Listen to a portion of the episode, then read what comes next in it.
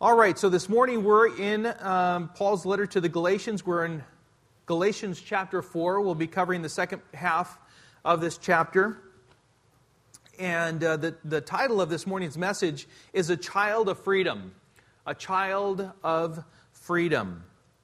Again, Galatians chapter 4, verses 21, actually through 31. The second half. All right. It's awesome. I love to hear pages turning. I know. You know what? This is not a Bible. So you know. This is the Bible. No, but I use this too. So, and I'm just joking. I know this is great because it's you have it with you everywhere, right? And I love it because the Lord brings to your remembrance certain portions of Scripture. And I love how it is that you can look them up on your phone quickly, just like that. You can bring them up. And so it can be used as a great tool. And I would encourage you, if you don't have a Bible app on there, I know Uverse, is it Uverse or Uversion, is a great app. You can pull it up and you can get all kinds of different translations on there. So please turn or click on Galatians chapter 4. And starting in verse 21, we're just going to read a few verses here to get an introduction to what we're studying. The Apostle Paul writes, "Tell me, you who desire to be under the law, do you not listen to the law? For it is written that Abraham had two sons, one by a slave woman and one by a free woman. But the son of the slave was born according to the flesh, while the son of the free woman was born through promise." Heavenly Father, we come to you this morning asking, Lord, for your blessing, for you to give us understanding, for you to teach us, Lord. May your Holy Spirit bring to the surface that which we need to understand, Lord, to apply to our own lives and to really know what it means to walk in the freedom of Christ, knowing that we are saved by grace through faith in Jesus Christ, not by works, lest any man should boast, according to Ephesians chapter 2, verses 8 and 9. But that we would know really what the Apostle Paul was making every effort to help the Galatians know at this time. That they would walk in your grace, not in the law. Law, we know, was a tutor. It was what kept the Israelites up to that point. But it in no way, shape, or form would bring them to salvation. For we are justified by faith, not by works of the law. And so, Lord, help us to walk in that freedom.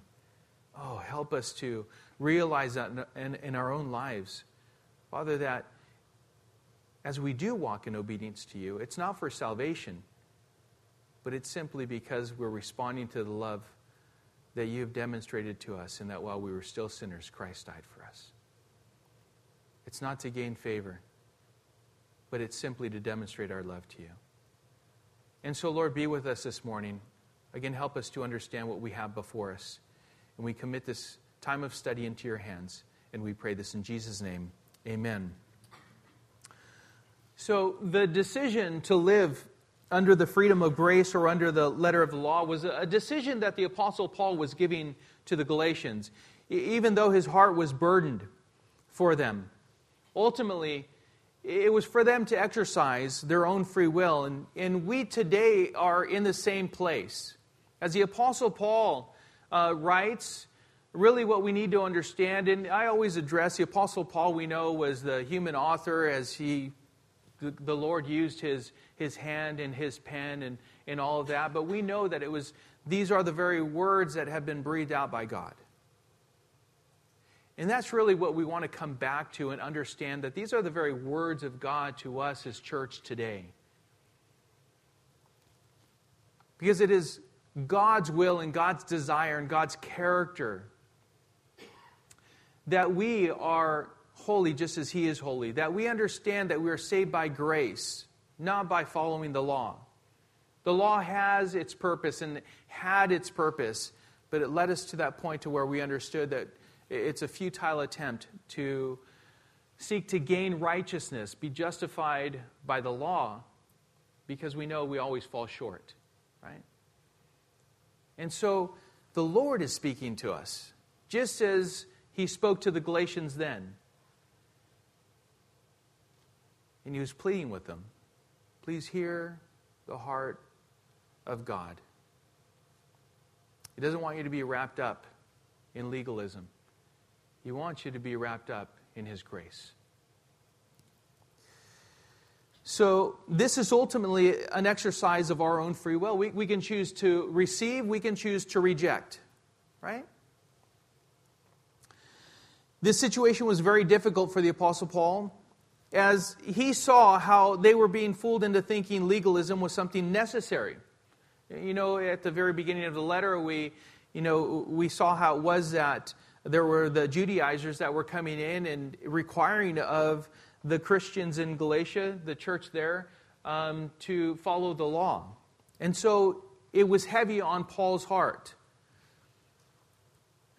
because they were being fooled into thinking that legalism was something necessary and even good on the part of the Galatians, who at one point had known and understood the gospel that Paul preached and taught them, and that they at one point were actually living out in their own lives according to grace. Paul has expressed himself saying that he was astonished. These are some words that he used. He was astonished that they had so quickly deserted him, who had called them in the grace of Christ, and were so quickly turning to a different gospel, if there was any such thing as a different gospel, which there isn't. Paul said, referred to them as foolish Galatians, and asked them, who has bewitched you? Who has put a spell on you? That's the way they came across, like as if they were in a spell, in a trance, so to speak, trance. And that was in Galatians 3:1. And then in Galatians 4:20, the Apostle Paul said, I wish I could be present with you now and change my tone, for I am perplexed by you. And you see his heart just being poured out. I'm astonished. I'm just set back. I'm perplexed by you. And so Paul was explaining to the Galatians what the difference was between being under the law and being under the covenant of grace was. Paul was earnestly asking them to take a step back and see what they were doing and to see it for what it was.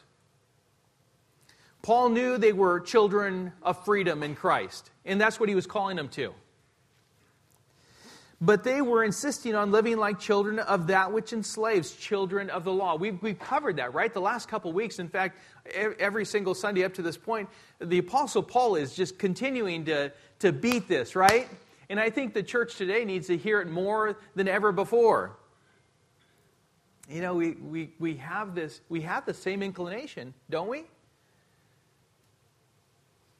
Sometimes we require it of each other, to the point to where we don't realize it, but we're setting up standards for one another. Like, listen, if we were to let that down a bit, not that we don't follow sound doctrine, okay? Don't get me wrong. But that if we had a little bit more compassion, a little bit more grace, we were patient with each other and helped each other along with that same grace, love, and compassion and patience that God shows us, we would be much better off as a church. Not to overlook sin, but to help people through those times. Paul wanted nothing less for them to walk in this freedom that they have come to know in Christ. Not to walk as children of slavery in the law, according to the law, but according to grace. Even though the apostle has been expressive emotionally, he's trying very hard to make sure the church in Galatia understood what they were doing, as some were being fooled into living under the law by putting before them the Old Testament scriptures. This is what he was doing. Oh, you want to go back to the Old Testament scriptures? I'll put them before you and ask you the question, have you not been listening to them? Have you not paid attention? Who else was not paying attention to the Old Testament scriptures? The Apostle Paul, right? If anyone knew what it was to be blind to that which was right in front of him this whole time, I mean, he was a star student, right? Oh, he was a great student of Gamaliel. And so if anyone knew how it was that he was being blinded, it would be him, wouldn't it? He wanted nothing less than for the brothers and sisters in Galatia to live in God's grace. That's how God wants us to live. Live in grace with a light burden and an easy yoke in Christ. To not be so caught up in the ABCs, the 1, 2, 3s, you know, the steps that we need to follow this and that's it. You know what? Let's give it our best effort, continue to grow in the grace and knowledge of our Lord and Savior, Jesus Christ, and grow and mature and help each other along.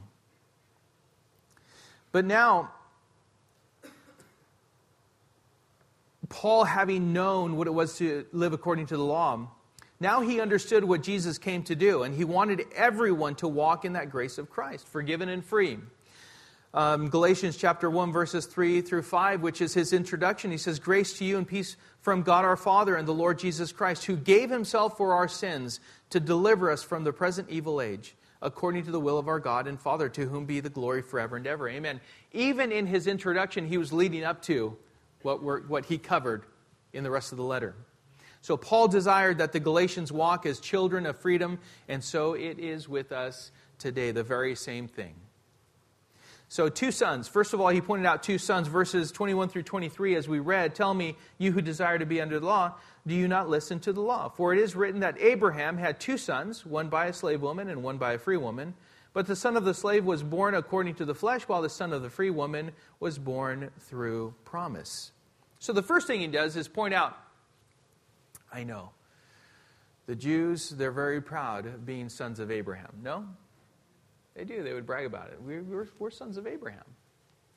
Yeah, but the Apostle Paul was bringing to the remembrance. Remember, Abraham had two sons. Two sons. He was bringing that to their remembrance.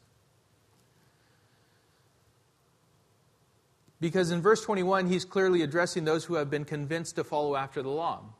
Those that he addressed in the beginning of chapter 3 as foolish Galatians. The ones that had been fooled. It is as if among us there were some who insisted that we observe certain laws, certain regulations, but not all of them. So we pick and choose, and we shouldn't do that, right?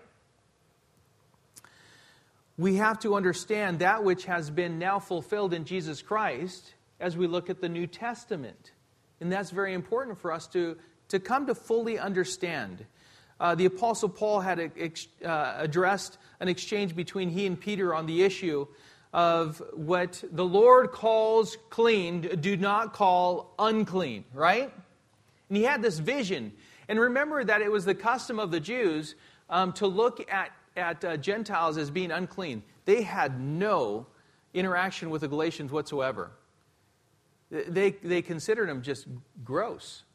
Right? If they touched them, they wouldn't even come around them, let alone if one had been robbed and beaten and left for dead on the side of the road, they would go right by him. Right? And they even took pride in that, in those types of things.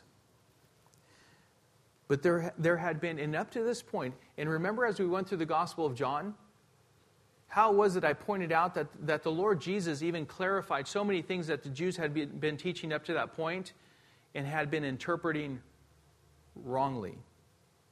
They had gotten it wrong. Remember that? Going through. Time and time again. Many works did Christ fulfill on what day? On the Sabbath. And so he would break with Jewish traditions of not lifting a finger on that day. And so Jesus was clarifying a lot of things and letting them know that much was fulfilled in Christ. That lightens the burden, doesn't it? That's the easy yoke that Jesus talks about. And so Paul referred them to the Old Testament law to help them understand that what it had to say about being children of freedom. Because the Judaizers who were fooling the Galatians to follow the law were very proud of being children of Abraham. And so Paul explained to them, again, I want to hold up two fingers. Paul, it's as if he was writing this letter, And he was holding up two fingers. Two, don't miss this. Please don't miss this. One of the flesh and one of the spirit. One slave and one free. And Paul asked them this question. Have you listened to? Have you paid attention? It's a question that he had already been asked. It's a question that had already been answered for him. Oh, there's so much in the Old Testament that points to the new. The new the Old Testament is fulfilled in the new. And you look at how it comes together, and you realize, oh, it's been there the whole time, all the way through. And it's beautiful. So he was asking them if they had really listened to what the Old Testament had to say. Why? Because this they knew. They knew the Old Testament. And Paul took them back to Genesis 16. The story of Abraham, Hagar, Sarah, Ishmael, and Isaac. He took them back to, for us, that chapter wasn't broken down into chapters at that point, but for us we know it as Genesis chapter 16. And he referenced in this portion, Genesis 16, 17, and also chapter 21. And so Paul draws a contrast between the two sons that had been born to Abraham. One came from the slave woman and the other came from the free woman. And they knew this. They could nod their heads and say, amen. Yes, we know the story. The one from the slave woman was the son of the flesh. Amen. Yes. I understand that. While the one from the free woman was a son of promise. Right? It was in Genesis 15 that God had promised Abraham to make his offspring as numerous as the stars of heaven. This I find interesting, right? Because Abraham, even at this point, back in Genesis 15, just the previous chapter, as God told him, he brought him outside, had him look up at the stars, and he said, as you can not number the stars that you see in the sky right now, so it will be with your offspring. So it will be. And Abraham, even at that point, had told him, but I have no children. I have no offspring. But I do have a servant in my home, perhaps through him, perhaps through Eliezer. And the Lord said no. In fact, he said in Genesis 15:4, this man shall not be your heir, your very own son shall be your heir. So even then, God corrected Abraham. You know, we always want to figure things out for God, don't we? Perhaps you've done that this last week, to where it's just not working out, and so let me figure it out for you. Let me help you, God. You know, and then maybe you can help me after that. I find it amusing when we think, God, you know, I have it up to this point, you know, and after a certain point, when I can't handle it, then take over, God. It's like, no, it should be all the way through, right? God, please help me now, and all the way through. Please help. I am in desperate need of your help. I need your wisdom, your discernment. I need you through this whole whatever it is that you're dealing with, right? Well, Abraham was human, just like you and I. Father Abraham. And even he was thinking, okay, Lord, as numerous as the stars in the sky, okay. Well, here's Eliezer. He said, no, not Eliezer. In fact, all those people, all that offspring, will come from your very own loins. They'll come from you. That's what he meant by him coming from Abraham, not from anyone else. Nobody else. But then Abraham and Sarah became impatient. It didn't take long. A few years later, in Genesis chapter 16, for us it's short, right? But some years later. And they came up with a great idea to help God out. Again, you know, Abraham wanted to help God out before when he first made that promise to him, and he says, Eliezer, no. And then so they Sarah came up with a great plan, perhaps Hagar, my maidservant. And Abraham's like, great idea. Let's do it. And so they had Ishmael through Hagar. Now, this is what Paul was referring to as far as legalism was. This is a child of the slave woman, child of the flesh. He was making this contrast. And for the people in that day, because they were very, very familiar with the Old Testament, they could understand it.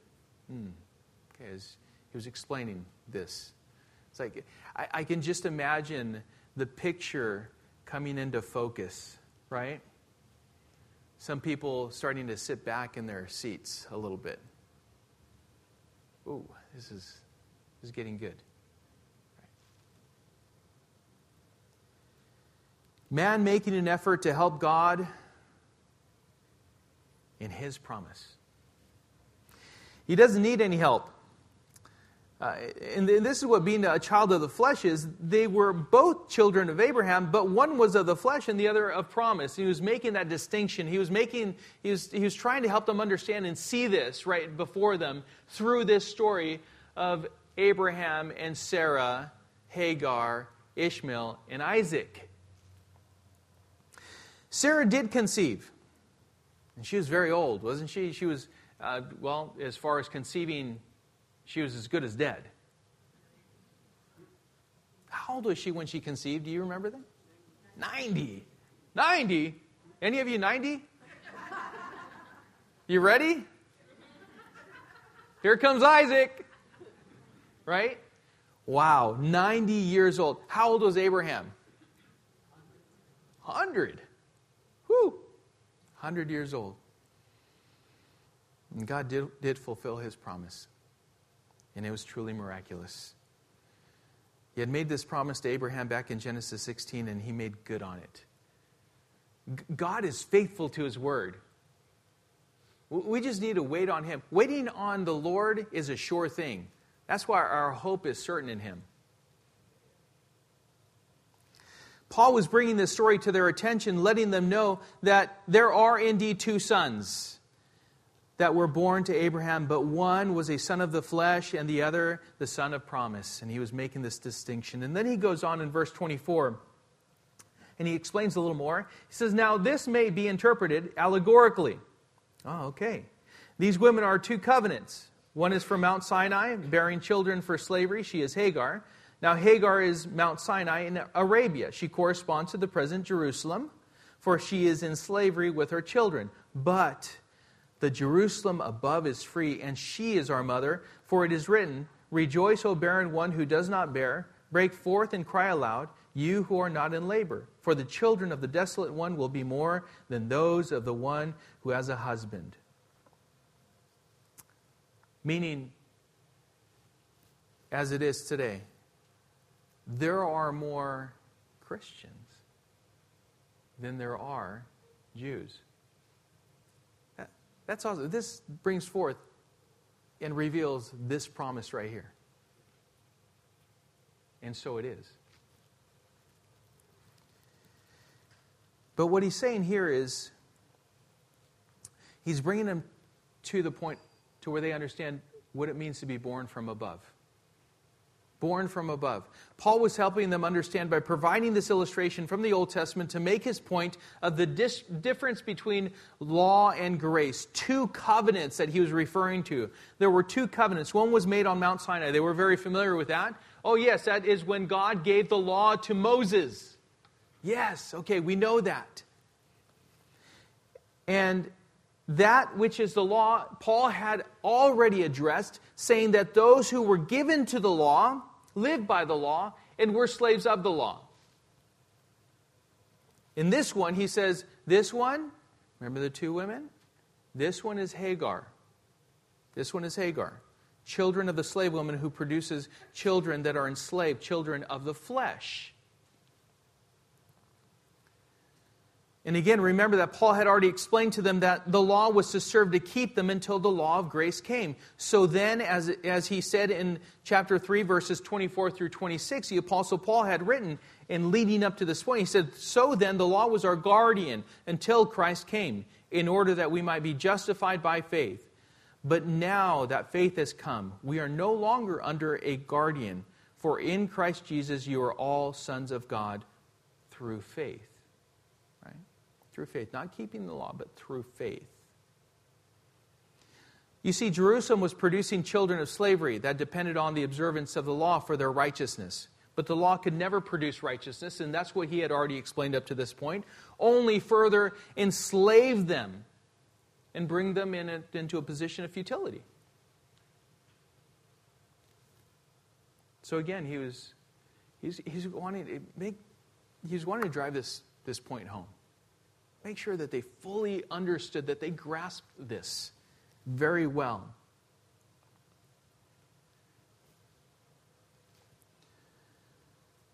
But the Jerusalem above, the abode of God, heaven, this is where children of freedom are born from.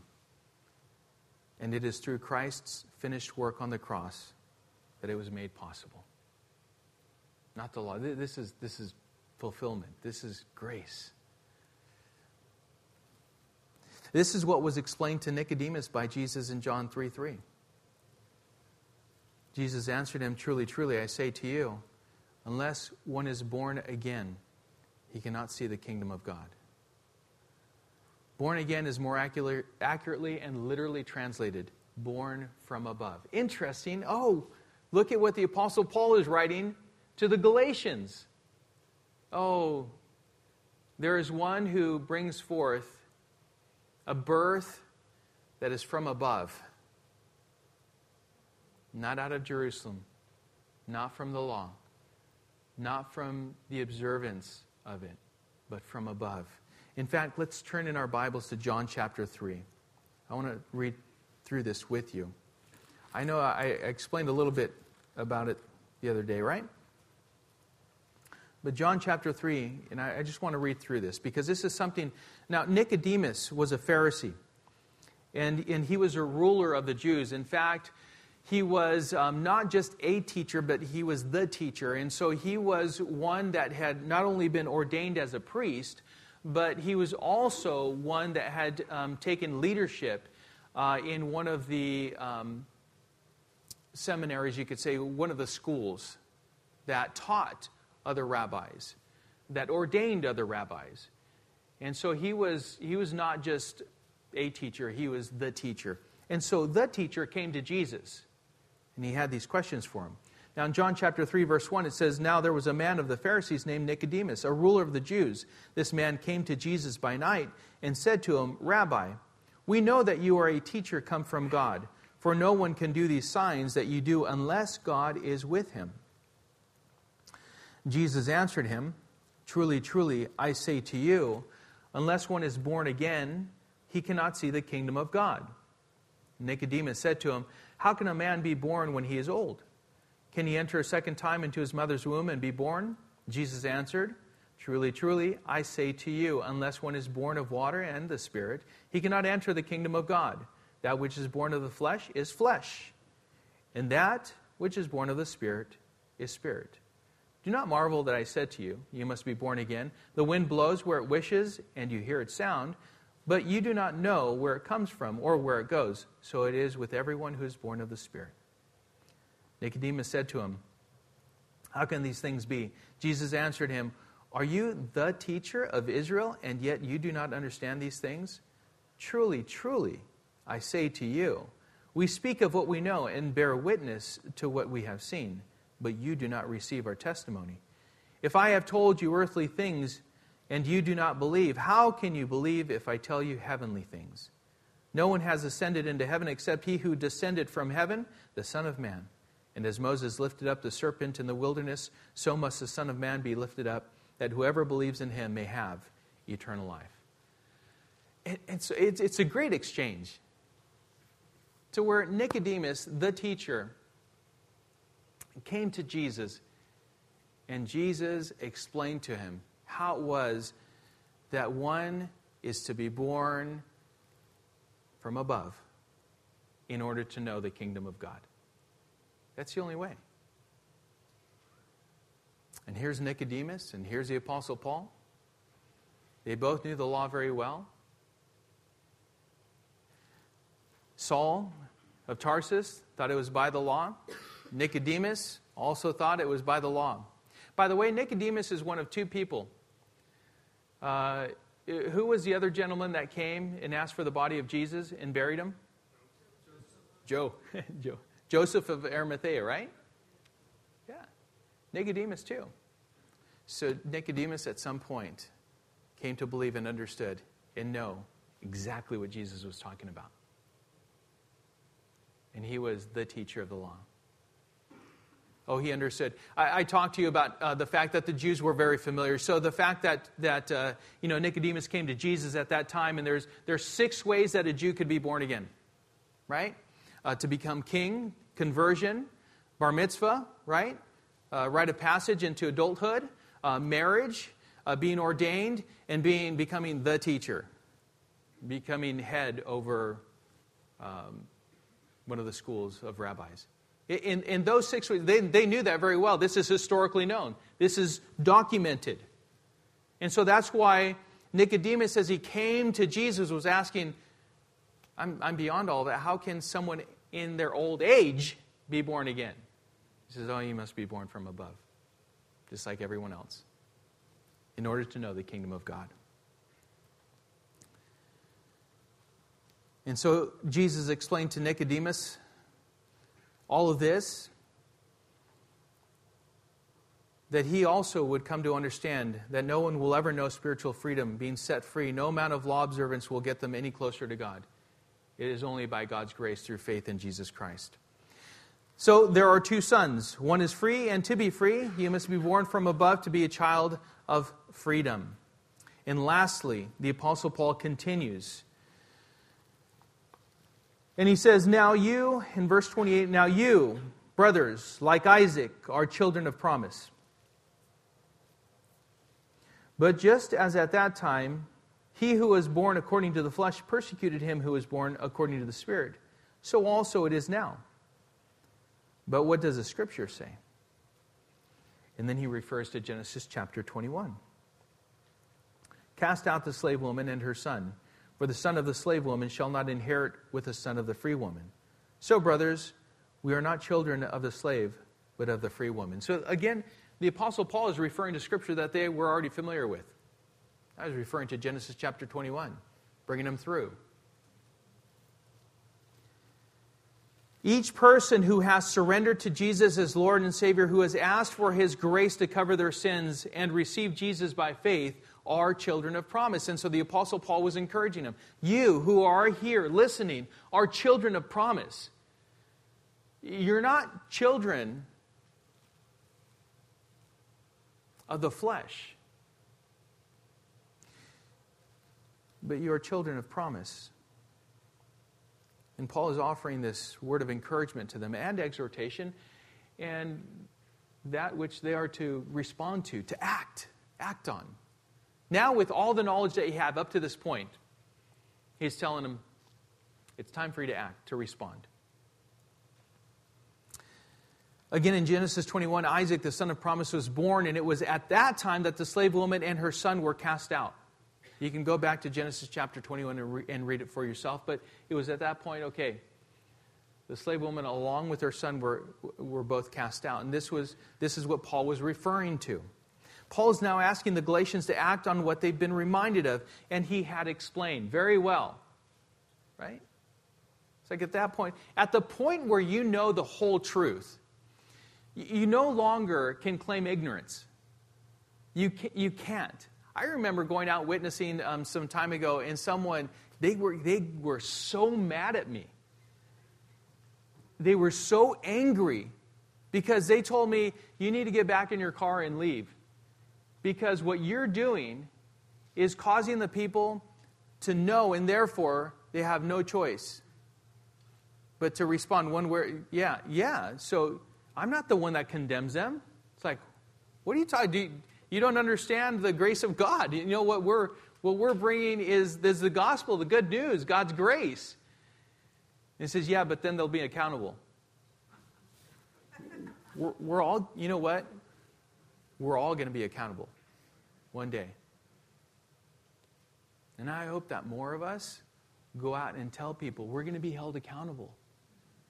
But this is God's grace offered to all mankind. For God so loved the world that he gave his only begotten Son, and whosoever believes in him shall not perish but have eternal life.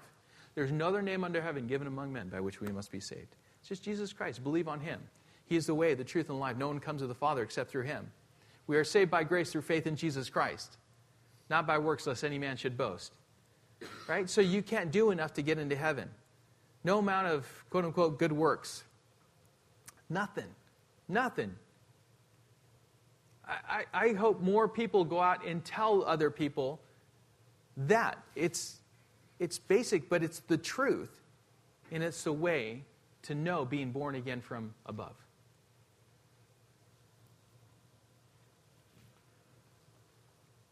The Apostle Paul was forcing the Galatians to act on what he had just explained.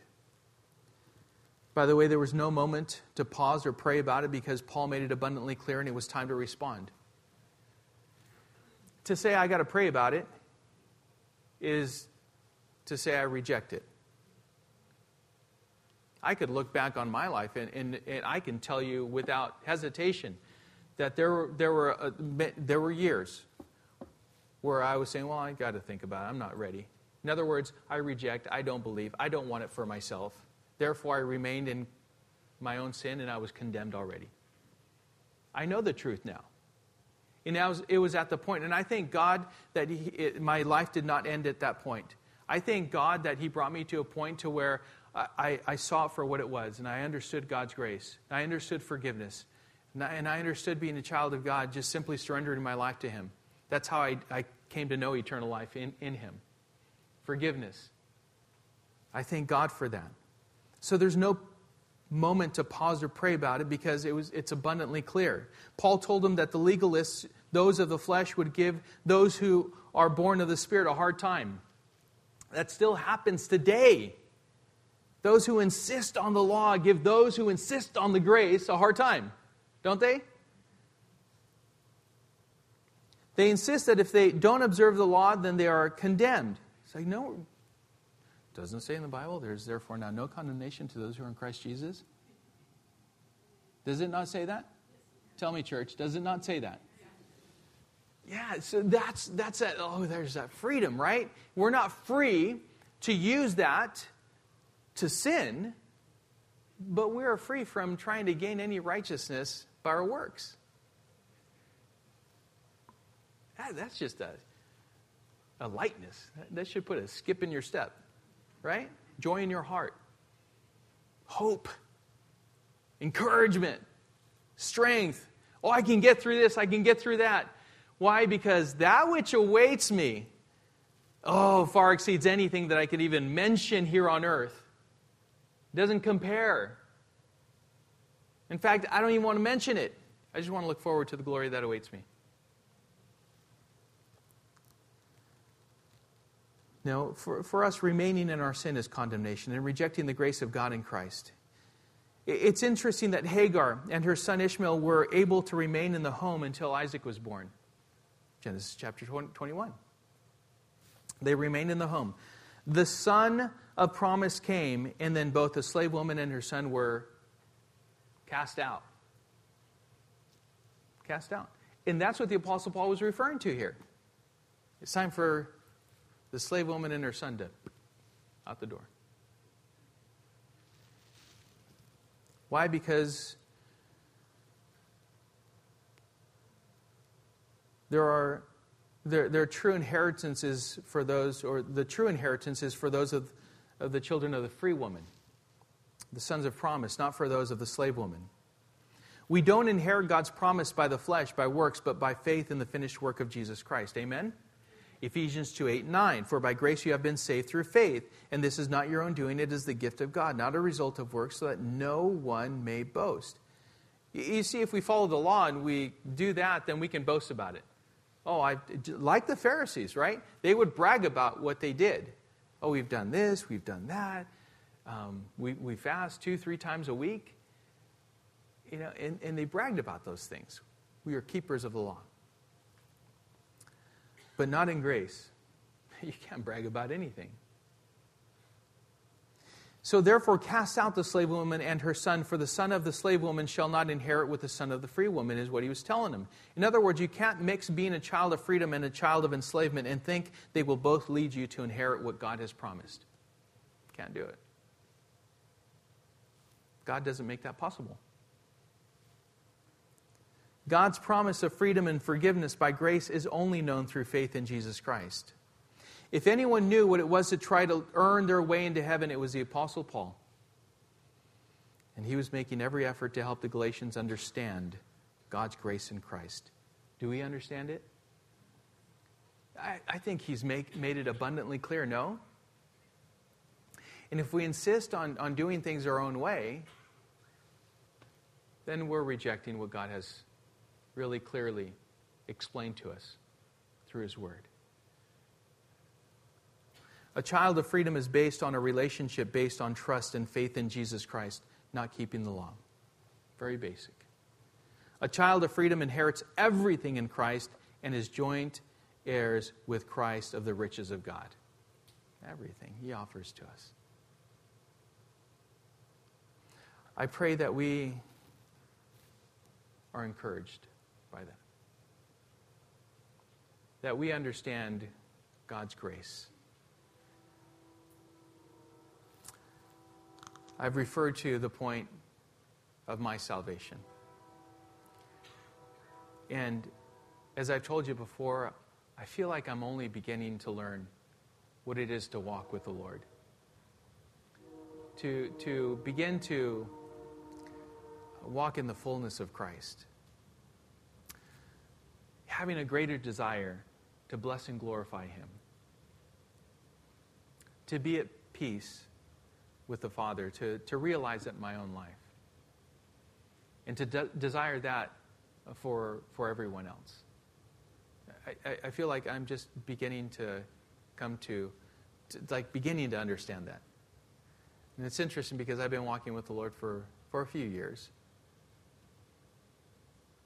So I ask each and every one of you, do you know that peace?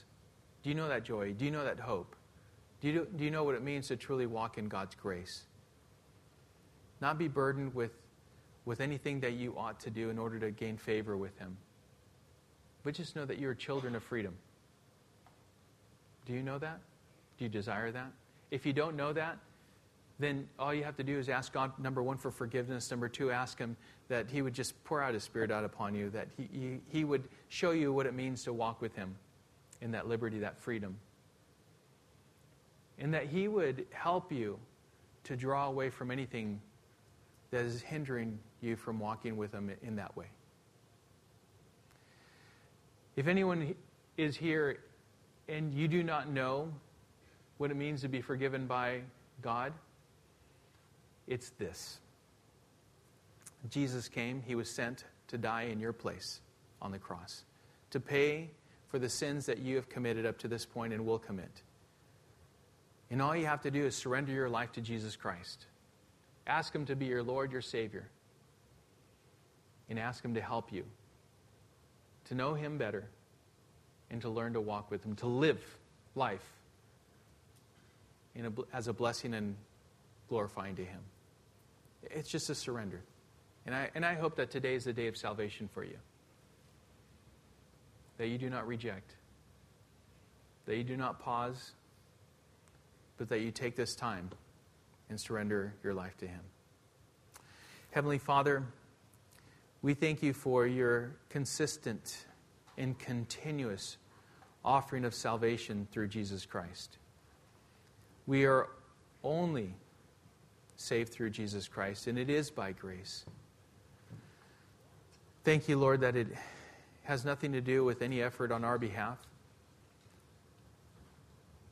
Lord, it's completely dependent on the finished work of Jesus Christ on the cross.